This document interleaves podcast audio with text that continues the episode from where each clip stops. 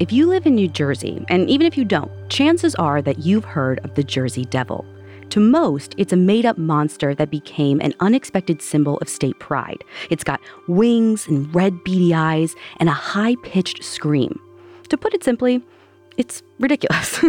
But if you travel down to the woods of South New Jersey, there are a lot of people who will tell you that the Jersey Devil is real. People have been talking about it since before the first colonists even settled in New Jersey. There have been thousands of sightings over hundreds of years. To those who have seen it, the devil is more than a folk tale. It's something to be very afraid of.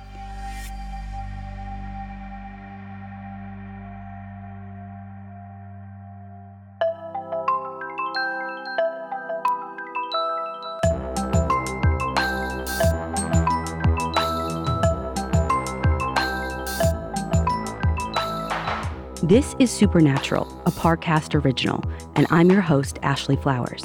Every Wednesday, I'll take a deep dive into real unexplained occurrences to try and figure out the truth. This week, we're looking at the Jersey Devil. You can find all episodes of Supernatural and all other Parcast originals for free on Spotify. And if you like what you're hearing, reach out on Facebook and Instagram at Parcast and Twitter at Parcast Network. This episode is brought to you by Anytime Fitness. Forget dark alleys and cemeteries. For some, the gym is the scariest place of all, but it doesn't have to be.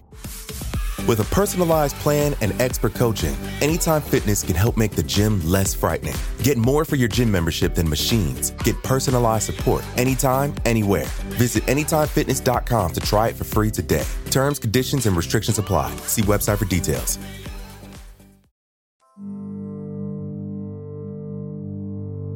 The Jersey Devil started as a story, a folk tale told through generations, but somehow it became real. And it remains real, at least to a surprising amount of people, even today. So, exactly what is happening in New Jersey? It all started with the Pine Barrens. These woods take up about a million acres in New Jersey between the Delaware River and the Atlantic Ocean. They're incredibly dense. In some places, the trees are so thick that sunlight barely filters in. When you walk through the Pine Barrens, something just doesn't feel right. There's a sense of dread hanging over the place. The first people who lived there, the Lenape tribe, believed a powerful spirit lived in the woods. They called it Msing. It was said by some to be a deer like creature with long, dragon like wings. It wasn't evil, but it was something to be respected. When the English colonists arrived in the 1600s, they thought the Lenape were just superstitious. They moved right into the Pine Barrens and set up iron forges and paper mills and glass factories. The Lenape were eventually pushed out entirely, and by the mid 18th century, the colonial industry in the Pine Barrens collapsed as well. People were leaving the Pine Barrens in droves. The ones who stayed became known as the Pineys, and pretty soon, they started seeing the same spirit as the Lenape had told them about a creature with the head of a horse, hooves and claws, and the long body of a serpent. The Pineys called it the Leeds Devil. The earliest sightings of the Leeds Devil are hard to confirm. It seems that the Pineys believed in this thing very strongly and even occasionally saw it, but nobody had documented it. One person who is supposed to have seen it is Joseph Bonaparte, the brother of Napoleon. He moved to New Jersey after he was exiled from Europe, and he's said to have seen the devil while hunting in the 1830s. But as far as anyone in the cities was concerned, the devil was a piece of superstitious hokum, and only the backwards country dwelling Pineys believed in it, so most of the reports went ignored. In the 1890s, a couple of sightings made actual papers. A train engineer claimed to have seen the devil attack his train in 1893. Six years later, a Philadelphia businessman claimed he was awakened by screams and then saw the devil fly past his window. Then, in 1909, during one insane week in January, the devil was seen every single day by hundreds of people all over the Delaware Valley. It starts on Saturday, January 16th. That night, three different people in Bristol, Pennsylvania, just across the Delaware River from New Jersey, see a strange animal they've never seen before. It has wings and it stands on its hind legs and has this high pitched scream. The next morning, the people of Bristol find strange hoof prints all over the snow in their backyard. The tracks trail off, disappear for hundreds of feet or so, and then appear again. By Monday, in Burlington, New Jersey, on the other side of the river, people are seeing the same thing. Their backyards are covered in hoof prints that seem to come from a two legged animal, and it does the same thing. It like trails off and starts up again. Then on Tuesday, a man in Gloucester City looks out his window in the middle of the night and sees a winged animal standing on the roof of his shed.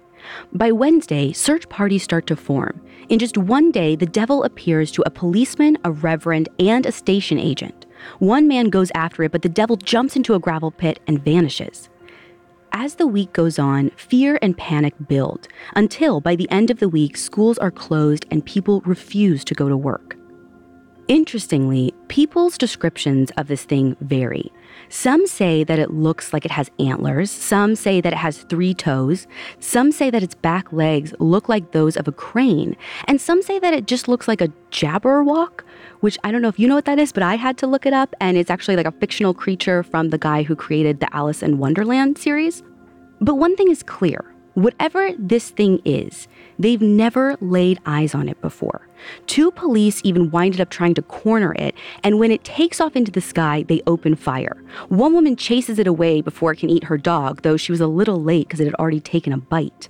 When it's all over, upwards of a thousand people in four different states, including Delaware and Maryland, either saw the devil or its hoofprints, all in one week. And then, just like that, it's gone. Since Phenomenal Week, as it's known, the devil has never been sighted on such a large scale, but it does keep getting seen. Accounts differ a little bit, but they all more or less fit the same description. In 1979, a woman driving through the Pine Barren sees what looks like a miniature horse run out in front of her car, but it has these glowing yellow eyes. In the mid 80s, two teenage boys see a tall, hairy animal that screams at them. In December 1995, a driver sees a tall animal with horns, a tail, and wings cross the parkway in front of her car. The last reported sighting was in 2015 when a man driving by a golf course saw what looked like a llama under the trees. As it took flight into the sky, he snapped a photo with his cell phone. The resulting photo I mean, it's almost a little hard to believe, but it's still passed around as the first solid evidence of the devil's existence. Clearly, something strange is going on, something we can't entirely discount. Either the people of southern New Jersey are all in the throes of a multi generational mass delusion, or there really is something strange living in those woods. Let's dig into the theories when we return. Listeners, here's a new show I can't wait for you to check out. When it comes to love, every story is unique. Some play out like fairy tales, seemingly meant to be. Others defy the odds to achieve happily ever after.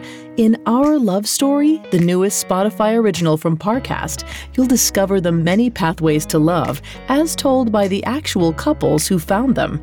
Every Tuesday, Our Love Story celebrates the ups, downs, and pivotal moments that turn complete strangers into perfect pairs.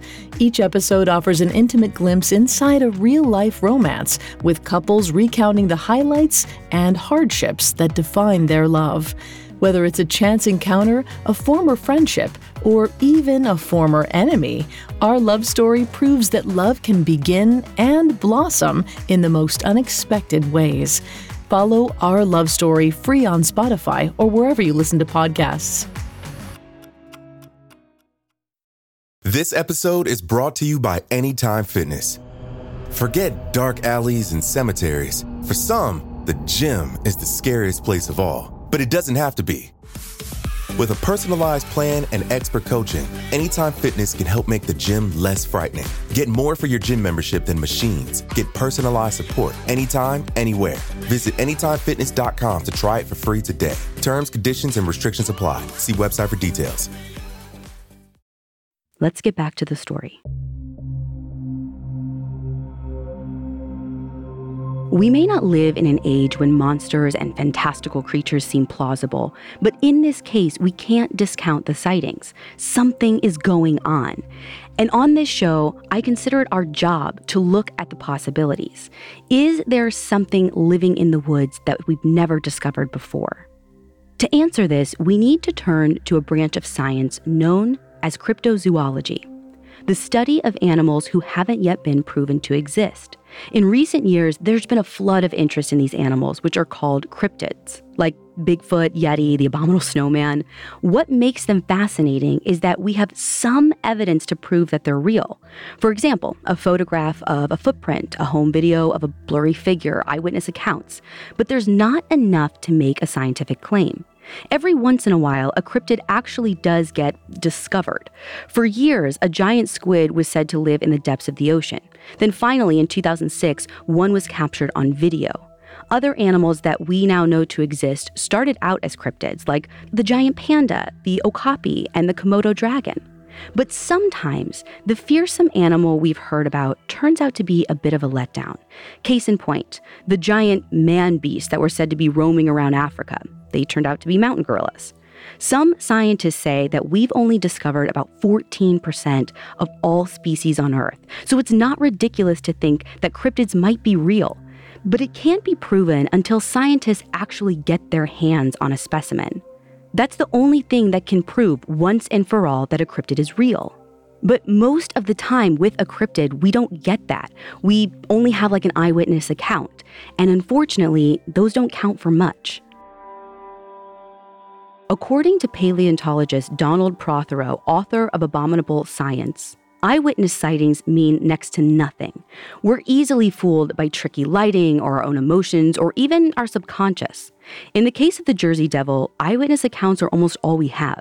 Besides one blurry photo taken in low light at a golf course, there are no photographs of the Jersey Devil. And most of the time, it's seen late at night by drivers on dark roads who may or may not have had a couple of drinks.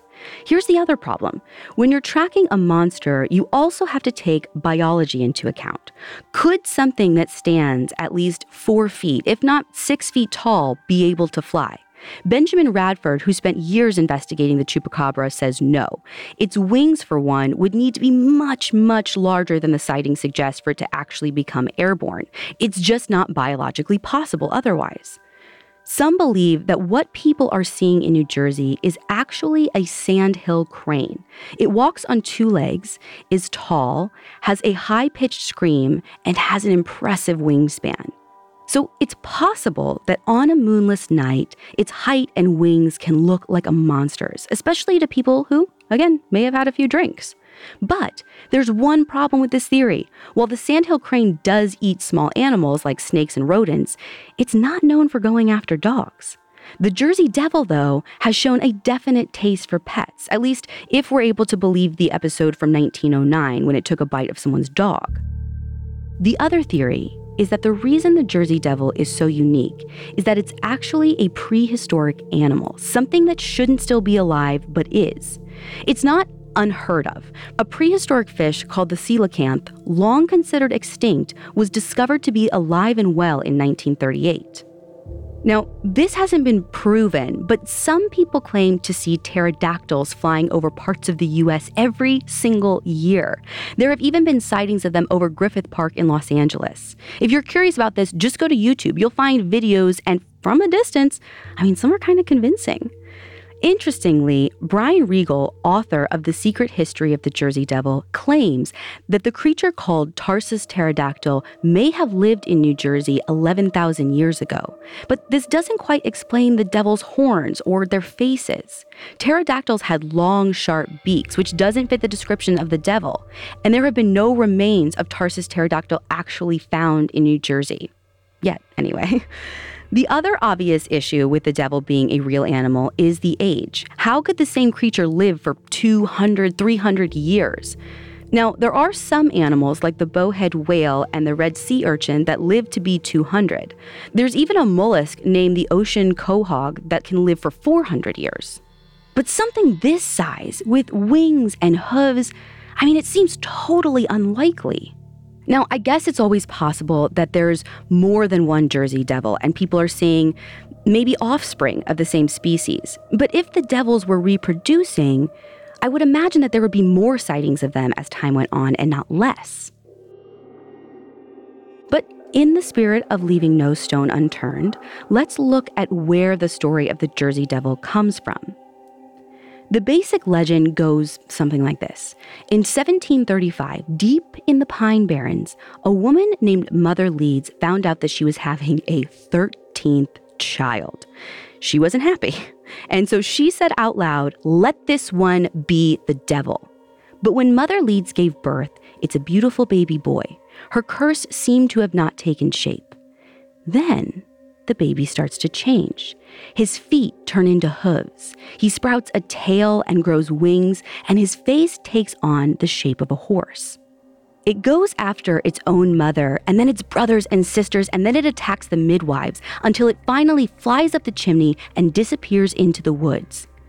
Now, there's no record of someone named Mother Leeds living in the area at the time the legend started, but there was a man named Daniel Leeds, and Daniel Leeds was not very popular, to put it nicely. Daniel was a Quaker who settled in Burlington. In 1687, he published New Jersey's first almanac called the Leeds Almanac. Now, the Quakers did not approve. They thought there was way too much astrology in his forecasting, and they put out a call for the Leeds Almanac to be destroyed. So, Daniel published another almanac, and then a book that explained the theory of religion and the origin of the universe. Again, there's like a lot of astrology in this. And again, the Quakers are pissed. So, in response, Leeds begins to publish anti Quaker pamphlets. He also sides with the British monarchy. Now, the Quakers really take offense, and soon one of them accuses Daniel Leeds of working with the devil. When Daniel dies, his son Titan takes over the almanac. He begins putting the Leeds family crest on the cover, which happens to be that of a dragon like figure. Finally, Titan gets into a war of words with a young publisher named Benjamin Franklin.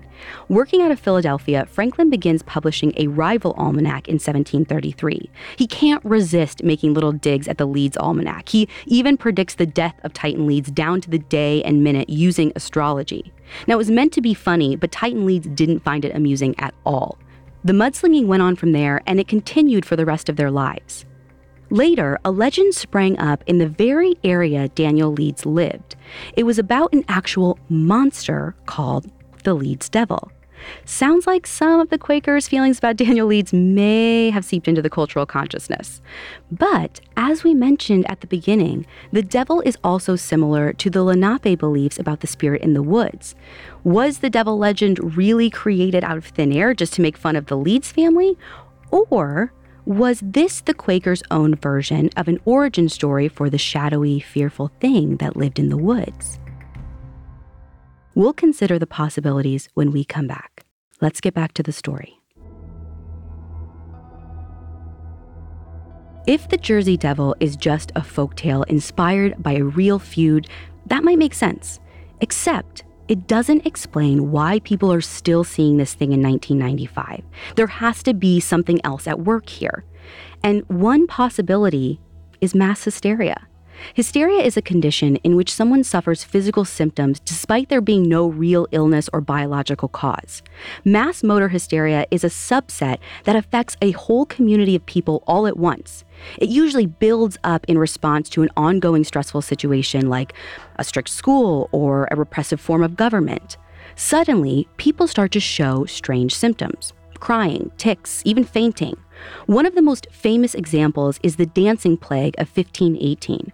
During a couple of months in the city of Strasbourg, France, more than 400 people began dancing uncontrollably, unable to stop, until they died from heart attacks or exhaustion. Even though the dancing plague still baffles historians, some attribute it to a collective anxiety about religion.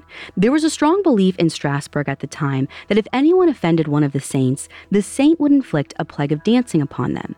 The fact that the people started dancing on their own and couldn't stop was possibly their way of dealing with that fear. According to Robert Bartholomew, who wrote a book on mass hysteria, the condition usually strikes a small insular group that is considered to have little social power. Bartholomew considered the Jersey Devil sightings to be a specific type of hysteria called collective delusion. This happens when there's a community wide threat that's not actually real, but plausible enough to believe. People get excited and concerned. Things that wouldn't have attracted attention before are suddenly seen as dangerous. It's possible that what people were really seeing in 1909 were just ordinary birds or animals, but because of rumors and fear and, I mean, straight up old legend that was just unique to that community, everything looked more menacing than it really was.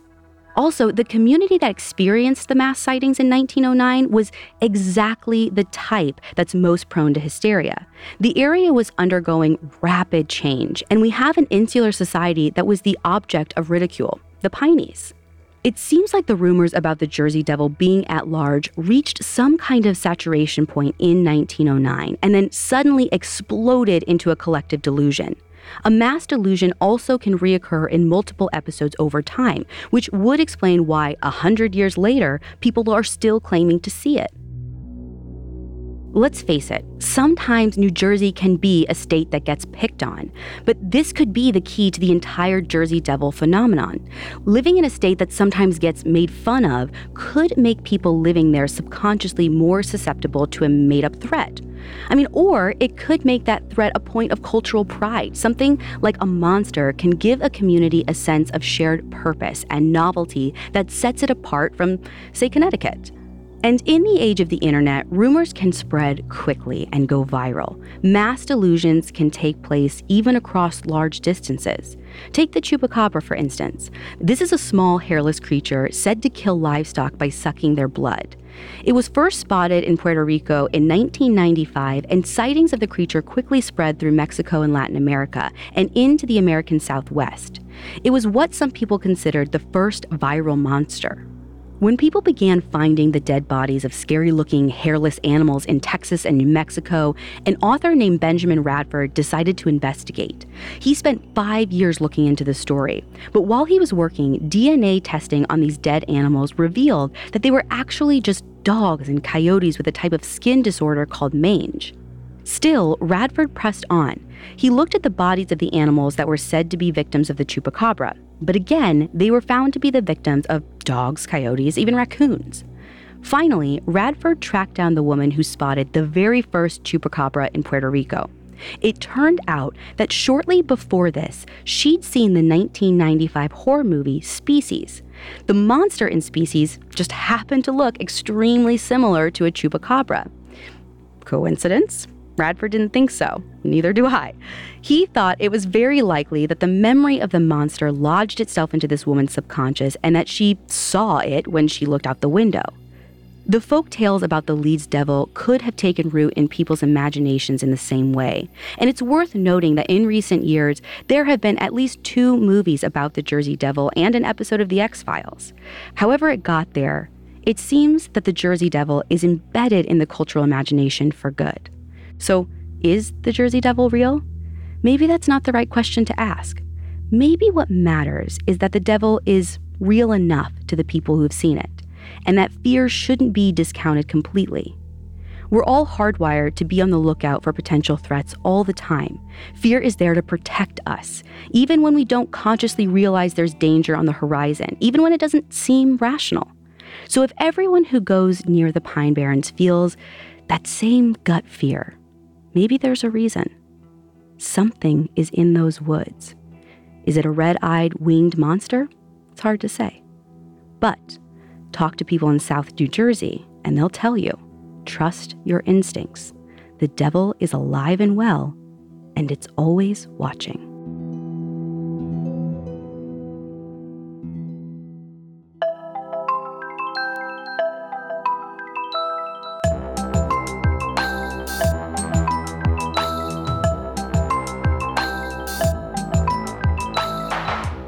Thanks for listening. I'll be back next week with another episode. You can find all episodes of Supernatural and all other Parcast originals for free on Spotify.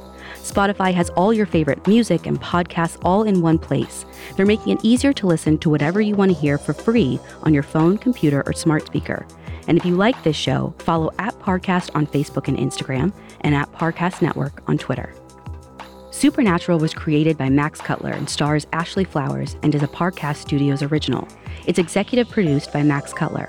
Sound designed by Ron Shapiro with production assistance by Carly Madden. This episode of Supernatural was written by Joanna Philbin with writing assistance by Drew Cole. To hear more stories hosted by me, check out Crime Junkie and all other AudioChuck originals.